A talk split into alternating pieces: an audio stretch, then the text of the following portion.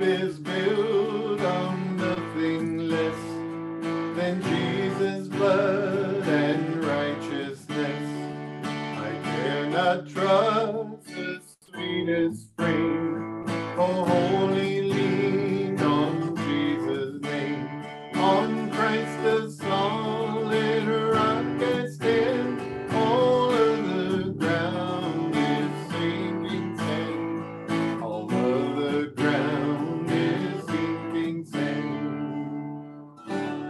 When darkness veils his lovely face, I rest on his unchanging grace.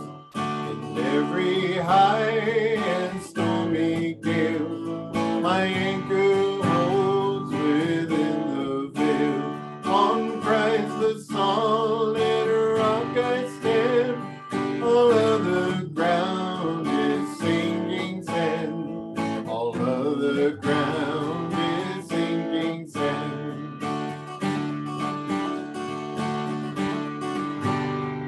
His oath is covenant, his blood support me in the whelming flood. When all around my soul gives way, he then is on my open stay. On Christ the solid rock I stand, all other ground is sinking sand. All other ground is sinking sand.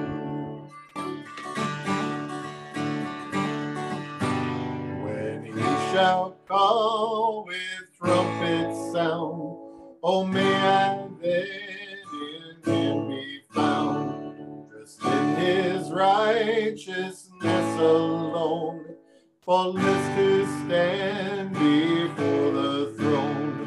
On Christ the solid rock I stand, all other ground is sinking sand.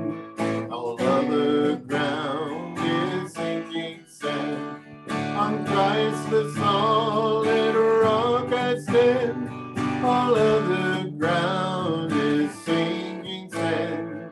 All other ground is sinking sand. Mm. Mm. Amen. Amen. See, David has joined us, albeit from a strange angle. I'm glad to see all of you that have come to be with us this morning. Uh,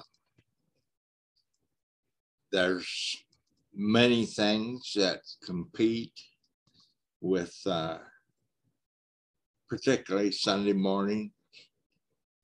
Uh, most of the world Uh, has it as a time simply sleep, or as a time to be involved and recreate. But, uh,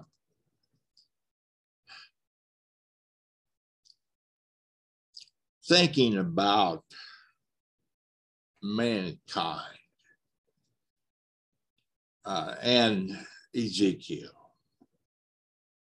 there's so much judgment that is put forward to us regarding God's displeasure with the world and with Israel. The difference is that God has made promises regarding the nation of Israel in the last days. He has not made any positive promises for the world in the last days. Uh, many think, as some would surmise from reading Ezekiel, that the grave is the end of all things. Well, certainly if that's true, I guess it would make sense to eat, drink, and be merry. Tomorrow you shall die. People who are truly without the Lord uh, would be justified uh, according to that kind of thinking. But what about those who claim to know the Lord? Like Israel claimed to be God's people. Here they were, they were characterized as being religious.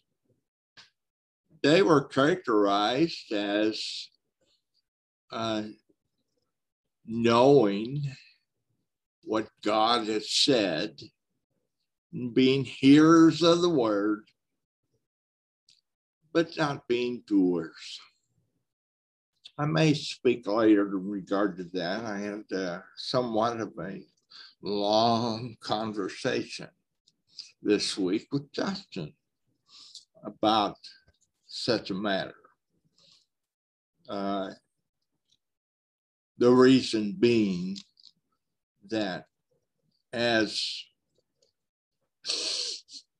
As I suspicioned it would be, he has found nothing in the church which he attends uh, other than the idea that men should take charge of their lives and be doers of the word,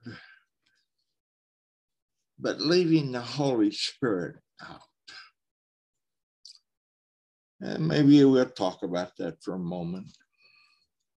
Uh, does anybody have anything you'd like to share this morning?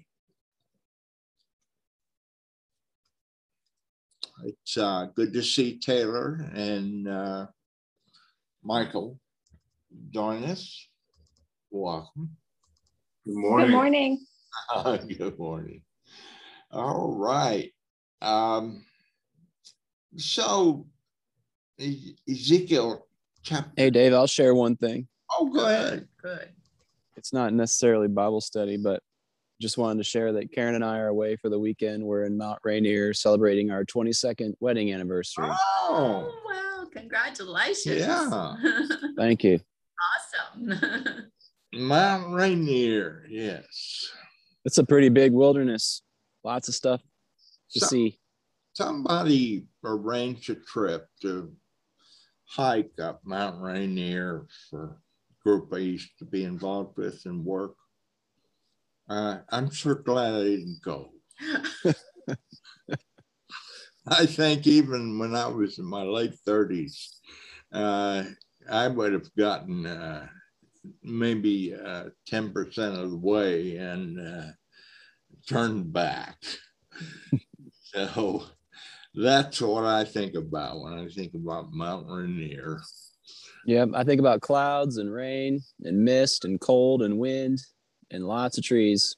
Is it, is it uh, rainy there now? Yeah, it's raining on me right now. I'm outside. Well, it's about fifty degrees and raining. I hope it doesn't get any worse. You'll have to go inside. Okay. Well, let's let's start with verse twenty of chapter twenty-eight. Uh, what Israel has to say uh, about uh, the nation that he's interested in right now only lasts for four verses. Again, the word of the Lord came unto me, saying, Son of man, set thy face against Sidon and prophesy against us. Now, what we see is one by one, uh, in many times in names of little portions of the world that we know nothing about, um, the Lord has set out to punish, as it seems to me, except for Babylon, at least at this time, except for Babylon, uh, which he is using for his purposes, uh, every nation around Israel, I don't think anybody escaped. And so, Son of Man, set thy face against Sidon, prophesy against it, and say, thus saith the Lord God, behold, I am against thee, Zion, and I will be glorified in the midst of thee. You see, the Lord glorifies himself both with his blessings and with the fact that he deals with evil. Uh, that, that sort of sets the cross uh, in a similar place, in that Christ suffered for the whole world, uh, so that the whole world had the opportunity to be saved. Uh, I was just listening to that song that Mark played. It talked about the, the blood of Christ and his righteousness. And we probably missed that for thirty or forty years singing that song. But the fact is that we are saved by the blood or the death of Christ. But we're also, according to Romans five, as I've mentioned so many times, we are also saved by his life. And the two cannot be separate. Uh, there is no salvation without Christ on the cross. There is no salvation without the resurrection power of Jesus Christ to make us uh, into his image. And so um, whoever wrote that song, I have no doubt, thought about that uh, in penning those words. Um, the Lord says, for I will send to her, that is Zidon. Sidon is the area around Tyre, and Tyre was north of Israel and about the place close to where Lebanon is today, and the whole area around that uh, being called uh, Sidon. Um, he says, the Lord says that he will send pestilence and blood into her streets, and the wounded shall be judged in the midst of her by the sword upon her on every side. And I don't know how many times the Lord says what he says next in these passages. A hundred times, I suppose. Uh, they shall know that I am the Lord. My friend, you and I maybe live three score and ten years on this earth, some less, some more. We have only that long to know that he is the Lord. Apart from the time we have here, uh, there will be no comprehension come.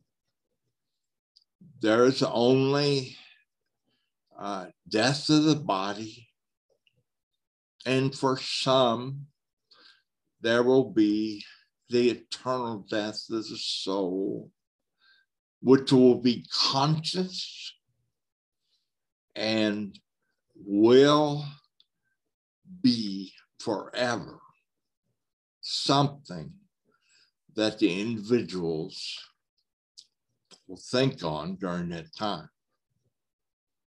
But there will be no escape.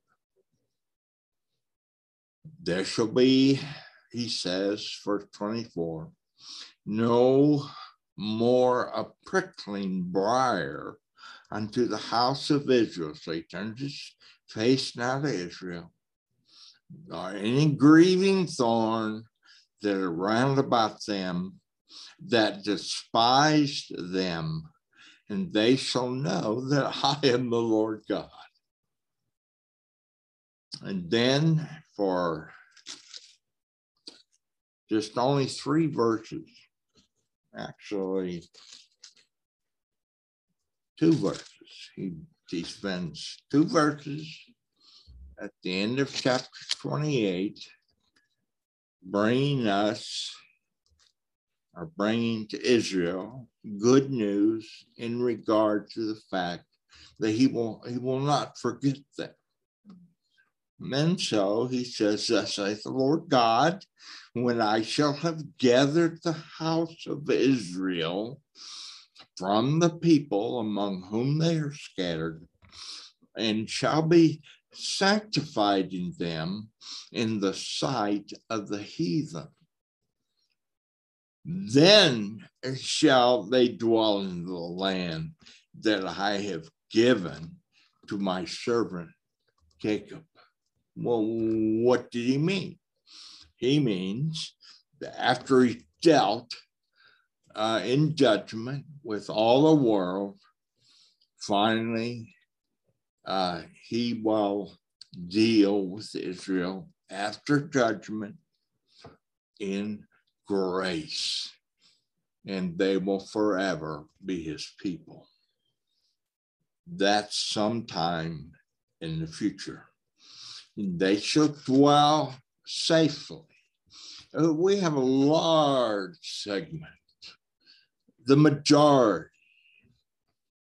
of uh, Christians are taught that there won't be in Israel after the Lord is done with all things, that all of that that talks about Israel, which is probably half or more of the prophecy of the Old Testament, uh, all of that has to be allegorized in order to make any sense. But the plain sense of it is, and the plain word of God is, that Israel will never be forgotten by the Lord. That gives me hope. If he doesn't forget them, he will never forget me or you who trust in him. And then he says, and Israel shall build houses and plant vineyards. Yea, they shall all dwell in confidence when I have executed judgment upon all those that despise them round about, and they shall know that I am the Lord their God. Three times we've heard that in like six verses. And now Ezekiel tells us about that nation that has been around since antiquity. Uh, I don't know. Would I be right in saying that Egypt is probably the oldest known nation on the earth? And they're still in Egypt today, but during the years before the coming of Christ up until about the time that we are looking at, which would be about six or five fifty uh, years, five hundred fifty years before Christ, uh, up until that time, Egypt was uh, was a matter of of um, power. They were beautiful in the earth. They thought, Pharaoh thought that he was a god and that Egypt would be a power forever. So we read in the tenth year, in the tenth month, and the twelfth day of the month, at chapter twenty-nine, the word of the Lord came unto me, saying, Son of man, set thy face against Pharaoh, king of Egypt, and prophesy against him and against all of Egypt. Now, as we go on clear through chapter thirty-two, we read about the prominent uh, nation in the earth. We read about Egypt. So that's what, twenty-nine to thirty, uh, three chapters. I should say three chapters. Uh, and we think, why does God have so much to say about her? We'll go on with verse three.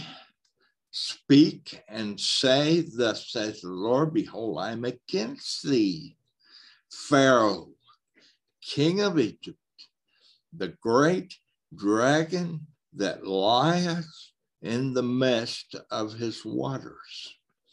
Now, uh, you should know that the crocodile, which still exists uh, in plentiful amounts in the, in the river Nile, uh, is referred to as that great dragon. It's not Satan, I don't believe. Uh, the crocodile was considered one of the gods, along with a lot of other things, including frogs and so on. Uh, one of the gods of Egypt. And Egypt claimed the river Nile as her own. The great dragon that lieth in the midst of his rivers, which hath said, my river is mine own, and I have made it for myself. Hmm. I will put hooks in thy jaws, that is in the crocodiles, and I will cause the fish of thy rivers to stick upon thy scales, and I will bring thee out of the midst of the rivers, and all the fish of the rivers shall stick to thy scales. And I leave thee thrown into the wilderness, thee and all the fish of thy rivers, thou shalt fall upon the ocean, open fields. Thou shalt not be brought together, nor gathered. I have given thee meat to the beasts of the field, of the fowls of heaven. And all the inhabitants of Israel shall know that I am the Lord, because they have been a staff of reed to the house of Israel. That's not good, by the way. Um, we still have Egypt with us today. The fact is that at this time, time of this writing, a little afterwards, came after Nebuchadnezzar got done with bringing Israel into captivity, he brought Egypt into captivity. It didn't last seventy years. It lasted forty years. But after that, they were no longer under the heel of the Babylon. Uh, and they never, to this day, will ever be a prominent and a powerful nation in the world. Now, you may remember that just uh, in at least some of us in our early lifetime, we remember that Egypt was one of the nations that came against Israel uh, and was defeated soundly by the Israelites uh, because she didn't have the power that we think of her having at the time of Pharaoh in the Old Testament. Never again would she rise to prominence, but she will still be a nation.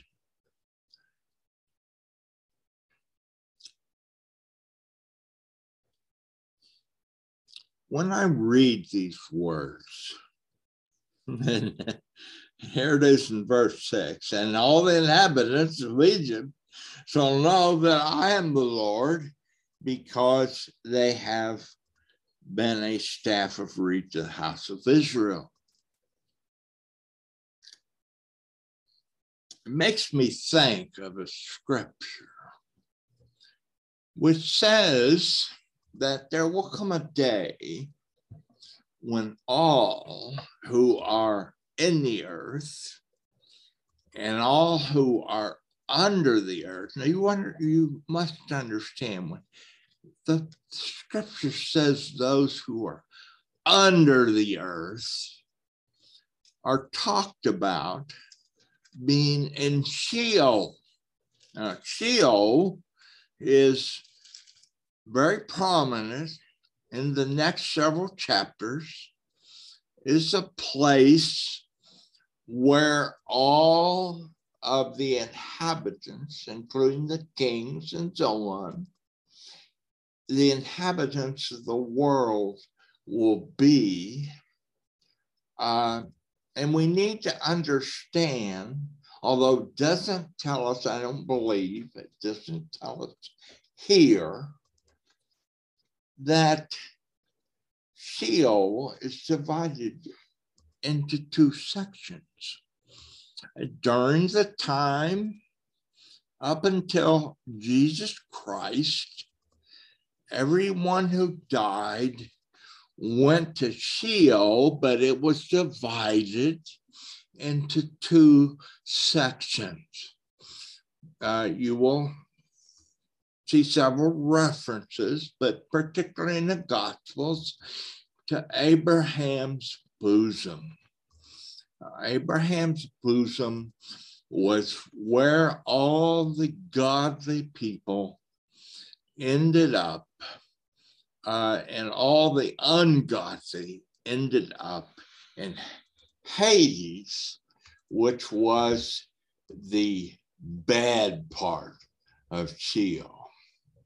Now, when Christ, you go to Ephesians four, when Christ rose from the dead, he went to Sheol, at least I believe this, and he pronounced in Abraham's bosom that those who had been righteous in Jesus Christ could now, because he had paid for sin, sin had not been Uh, atoned for up until that time.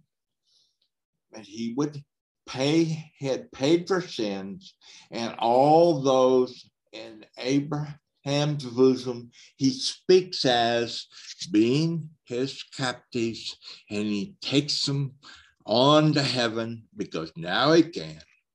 He takes them on to heaven, and Hades, that part of Sheol uh, that uh, was, um, I should say, I should say, Abraham's bosom, that part of Sheol that was uh, for the godly up until the coming of Christ is now empty. And so to go there now would only mean to go into Hades, or what we translate hell. And one day, hell itself will be cast into the lake of fire. So there is no reprieve for those in hell at uh, this time or ever, except we do know that everyone will know that God is Lord of the earth and that Jesus Christ is Lord. And so that is where we find today most of the people from the land of Egypt, which has been made desolate, uh, shall know the Lord. Verse nine again says, they shall know the Lord, that I am God, because he has said, thy river is mine, and I have made it. Now, I don't think people overall, even those who ought to know better, understand that there is a place of punishment and torment immediately available, and later to be cast into the lake of fire. Verse ten, behold, therefore I am against thee and against thy rivers, and I will make the land of Egypt utterly waste and desolate, from the tower of Cyrene even unto the border of Ethiopia. No foot of man shall pass through it, nor foot of beast shall pass through it, neither shall it be inhabited for forty years. So there's the forty years that I talked about. All right. The Lord goes on. Uh, in verse fifteen, he tells us, as I've told you, that Egypt will be the basis of kingdoms. In other words, it won't amount to much in the earth. Neither shall exalt itself any more above the nations, for I will diminish them, and they shall no more rule over the nations. My friends, if you take a look at a map of, of the Middle East, you will see uh, under new names, but yet there, mostly under new names, all the nations that the Lord is discussing here. You see the area of the world that is discussed in Bible prophecy. In fact, you should know that Bible prophecy does not talk about the fate of nations except as they have some relationship, good or bad, mostly bad, towards Israel. And so when you read about Meshach and, Shach, and Tubal and Gog and Magog.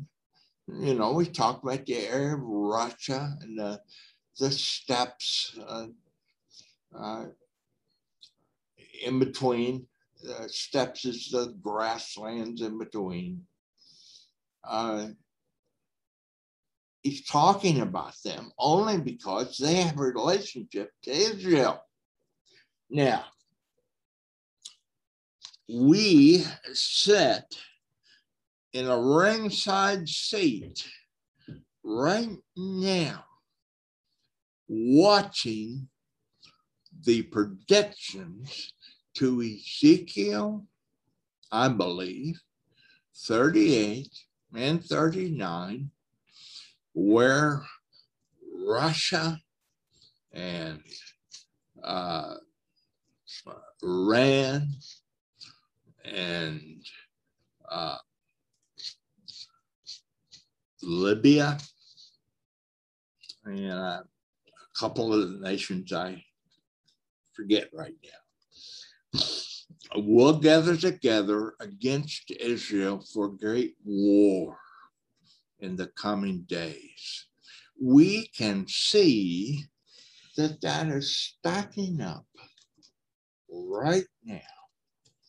The window of opportunity has come one step closer now that Afghanistan has been turned over to the heathen.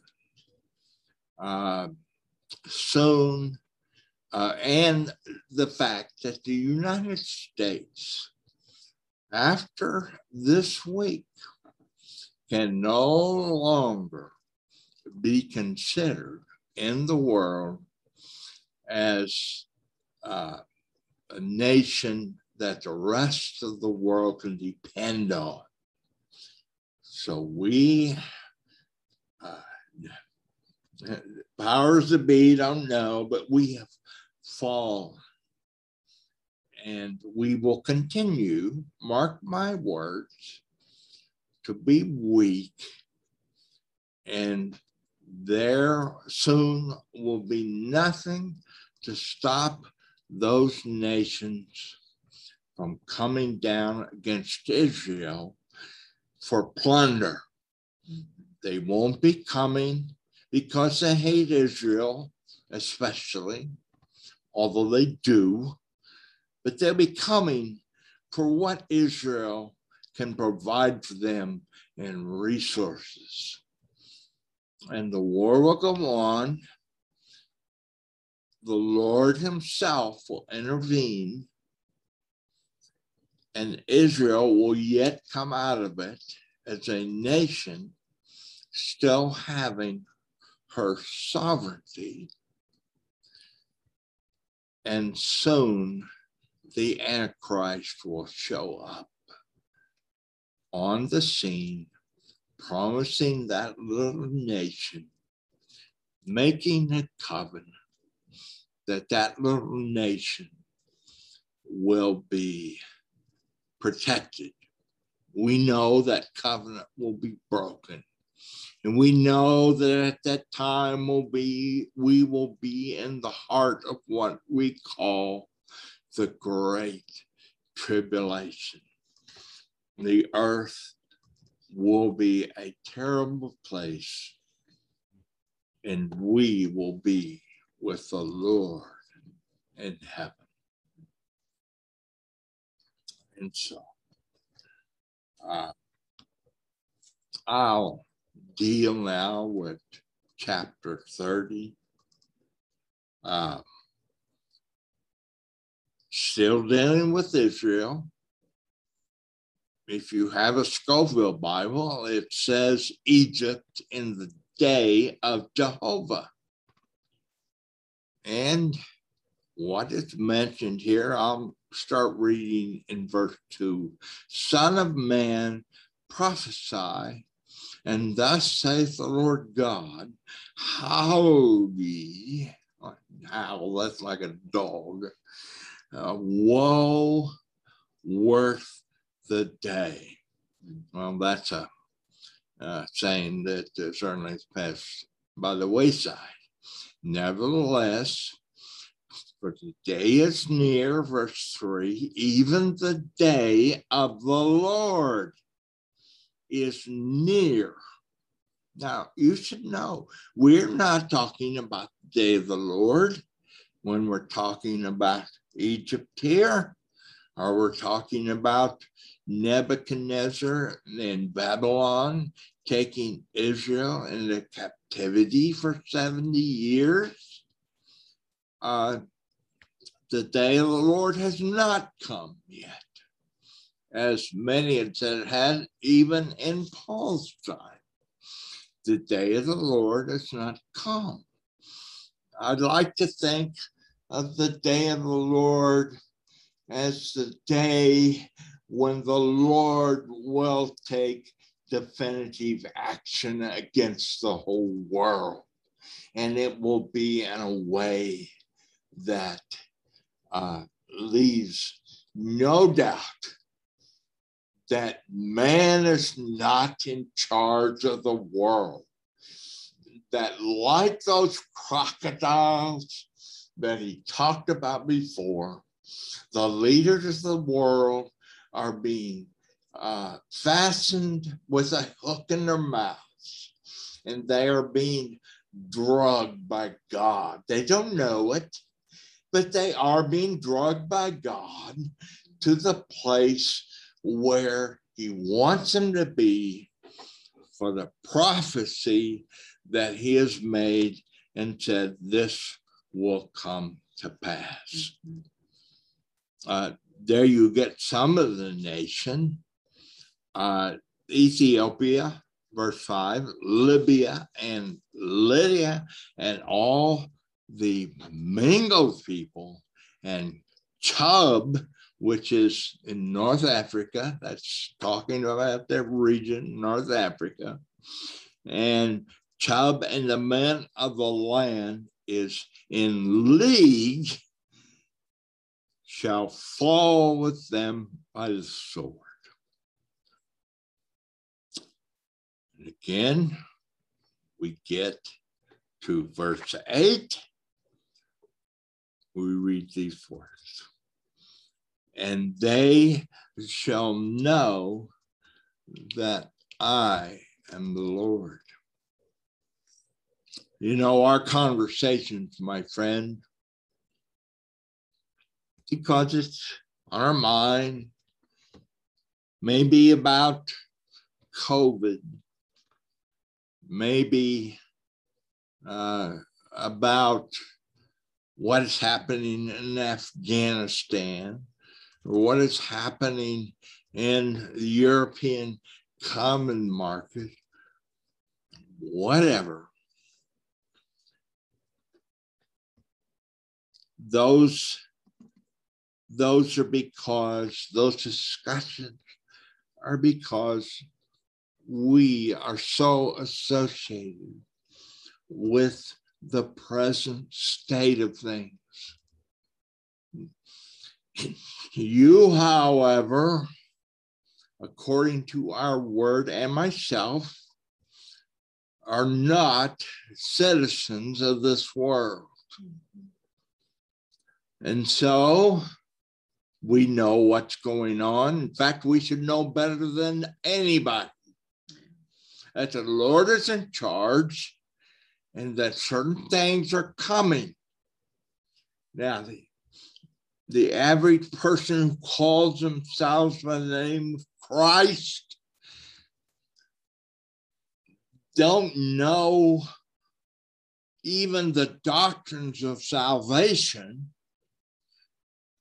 Let alone do they know that God has told us many of his plans for our future. And we should know that he is God and we are his children.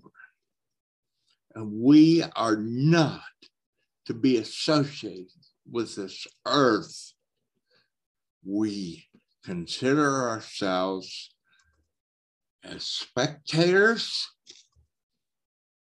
we consider ourselves of citizens of heaven, not of this world.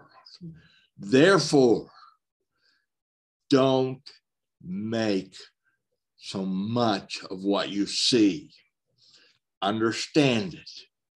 Understand what the Lord is doing, because he has told us and he wanted you to know, and he made it possible.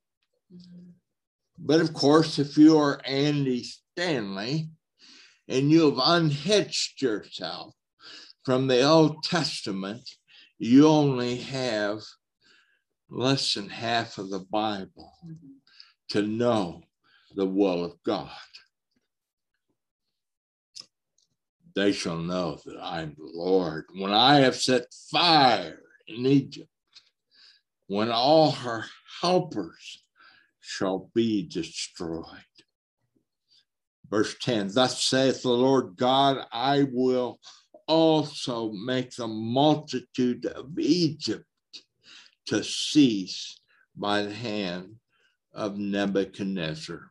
So there, and there's other places that tells us that Nebuchadnezzar will put them under his heel, uh, even while he has got Israel under his heel and many other nations in the earth. There is judgment, by the way, for Babylon, but it's not yet in this writing. And uh, he will make the multitude of Egypt to cease by the hand of Nebuchadnezzar, king of Babylon. It's kind of, it's interesting to me. Uh, I think it's called the Aswan Dam. Uh, it's a dam in Ethiopia, as I recall. Uh, you know that as we speak, Israel, or pardon me, Egypt is desperate for water. They, th they thought they owned the Nile. They thought that the Nile was of their making. But now they're thirsty and they don't have enough water for farmland. Uh, things have changed. And the Lord told us about it. I will, verse twelve, I will make the rivers dry and sell the land into the hand of the wicked. And I will make the land waste and all that is therein by the hand of strangers. I have spoken it. Thus saith the Lord God, I will destroy the idols. I will cause their images to cease of note. He's referring now to places in Israel. There shall be no more prince in the land of Egypt. And I will put a fear in the land of Egypt. I will make Pathros, that's in northern Egypt. I will make Pathros desolate and set fire in Zoan and execute judgments in No, and I will pour my fury upon Sin. That's capital S I N. Uh, if you've heard of the wilderness of Sin, and just below Israel and Egypt, that's the area he's talking about. Finally, he says to us, thus I will execute my judgments in Egypt, and they shall know that I am the Lord. I have a few more remarks, but let's ask, uh, Mark, if you got another song for us. Fooled you. Okay. Yes, I happened to pull one up uh, a little bit ago, and then you started talking about it. Maybe get it in the right key.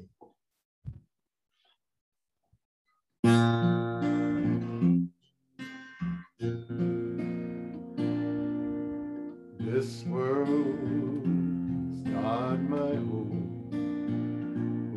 Oh, this world is not my home. My home's been made at heaven's throne.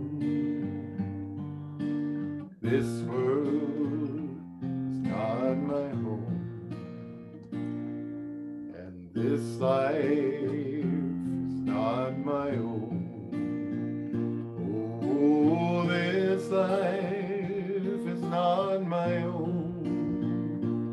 I am his and his alone. This life is not my own. For I was born when love was slain. What I caused to pay this way. The ransom died, and freedom slain, my Jesus raised me from the grave. Come now, walk with me. Oh, come now and walk with me. Together we, the Lord shall meet. Come now, walk with me. For I was born when love was slain. What I caused to pay death's wage, the ransom died, and freedom slain. My Jesus raised from the grave. Soon, Lord, very soon. Oh, soon, Lord, oh, very soon. You come to take me to be with you. Soon, Lord.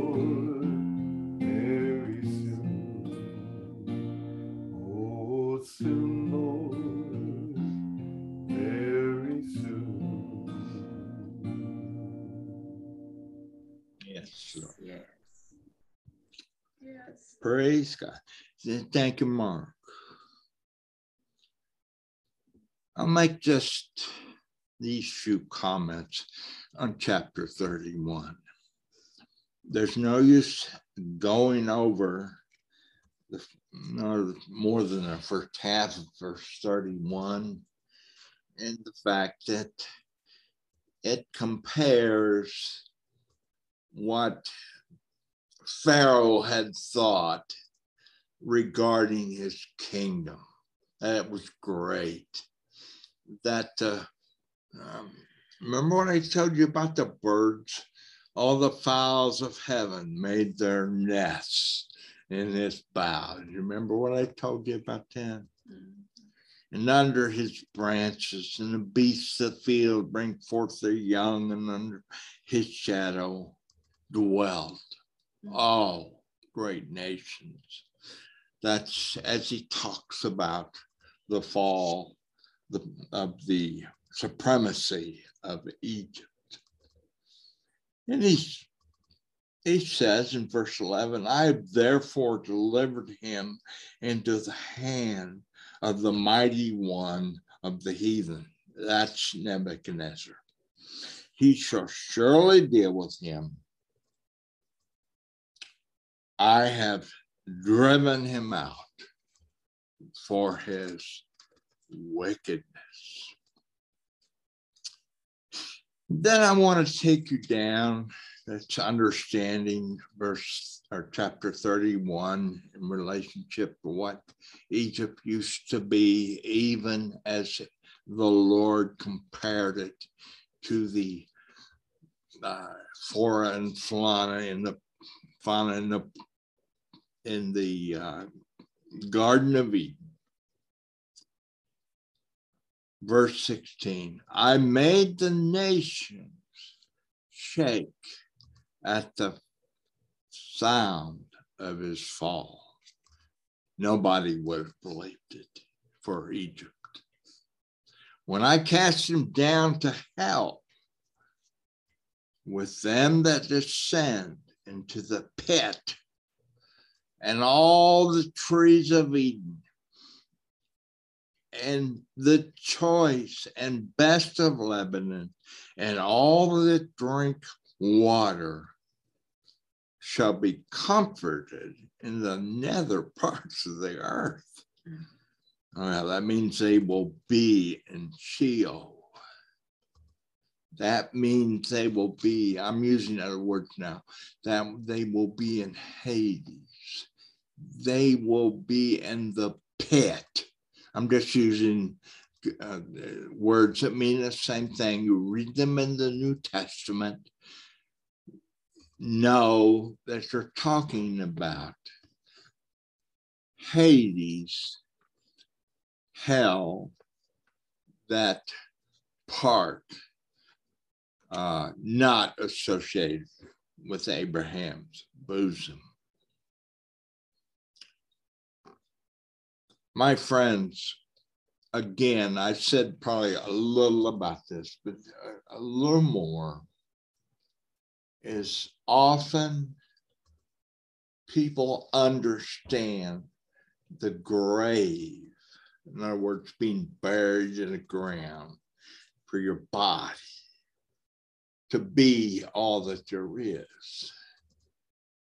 But the Lord makes a distinction clearly between the grave and the pit. And the pit is where the souls of those who are in the graves, uh, who were unrighteous, uh, have ended up.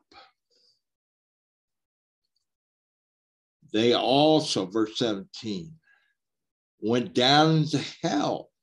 He wants to make sure we don't misunderstand.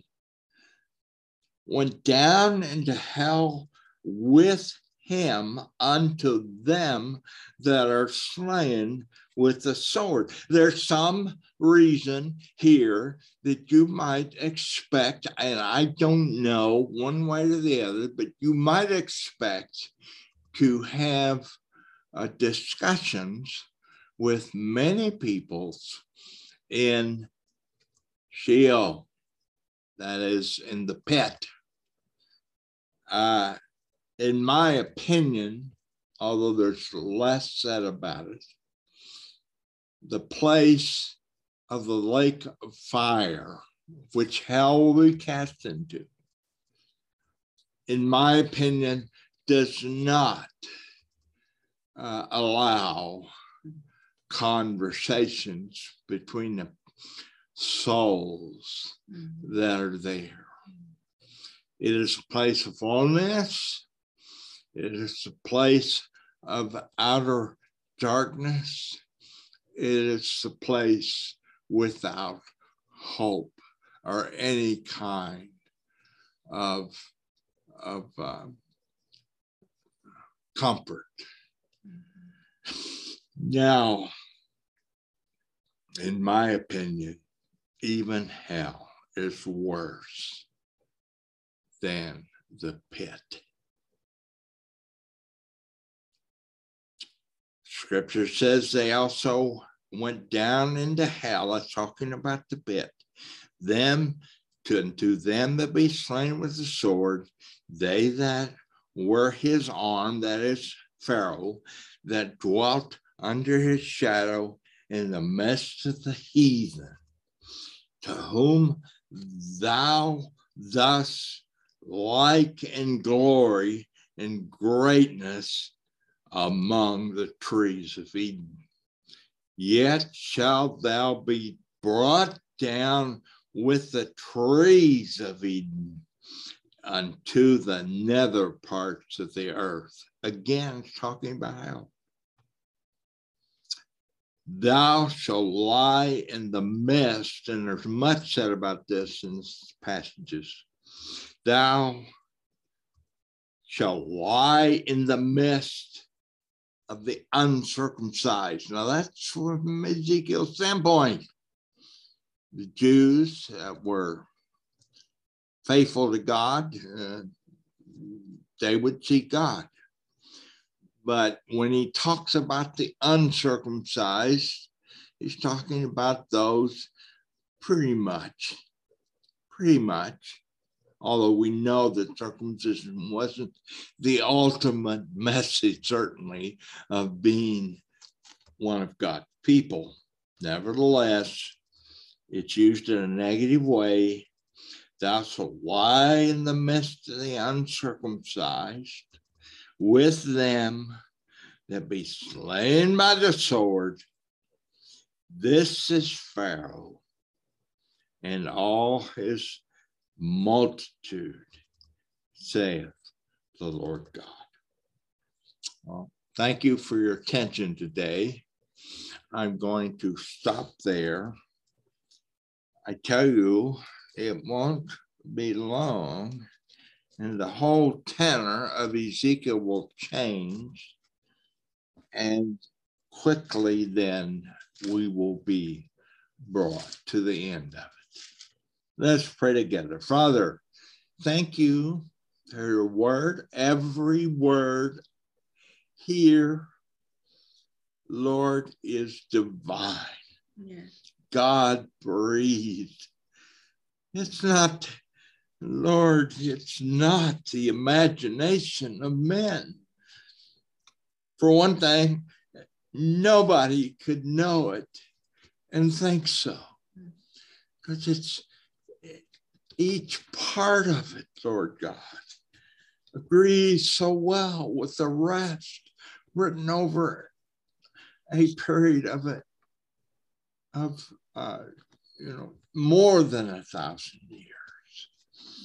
Assuming that the scriptures weren't written anymore after four hundred B C or thereabouts. Uh, but Father, we thank you for every word of it. I thank you that you have told me that you know. And it's turned out to be true that Egypt doesn't amount to much in the world, but they're still here. Lord, how would you, Ezekiel have known that some two thousand, what, three, two and a half thousand years ago? Mm-hmm. Uh, he knew it, yeah, because the Lord said. Mm-hmm.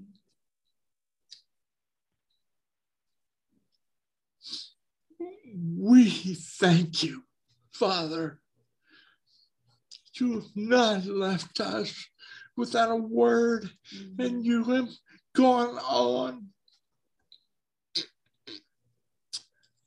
by the cross and the life of Jesus, that we, Father, are greatly comforted, though this world be a cesspool of wickedness. One day, one day will be the day of the Lord. That which comes after. And righteousness will cover the earth. Mm-hmm. As the waters cover the sea. We thank you in Jesus' name, in whom we pray. Amen.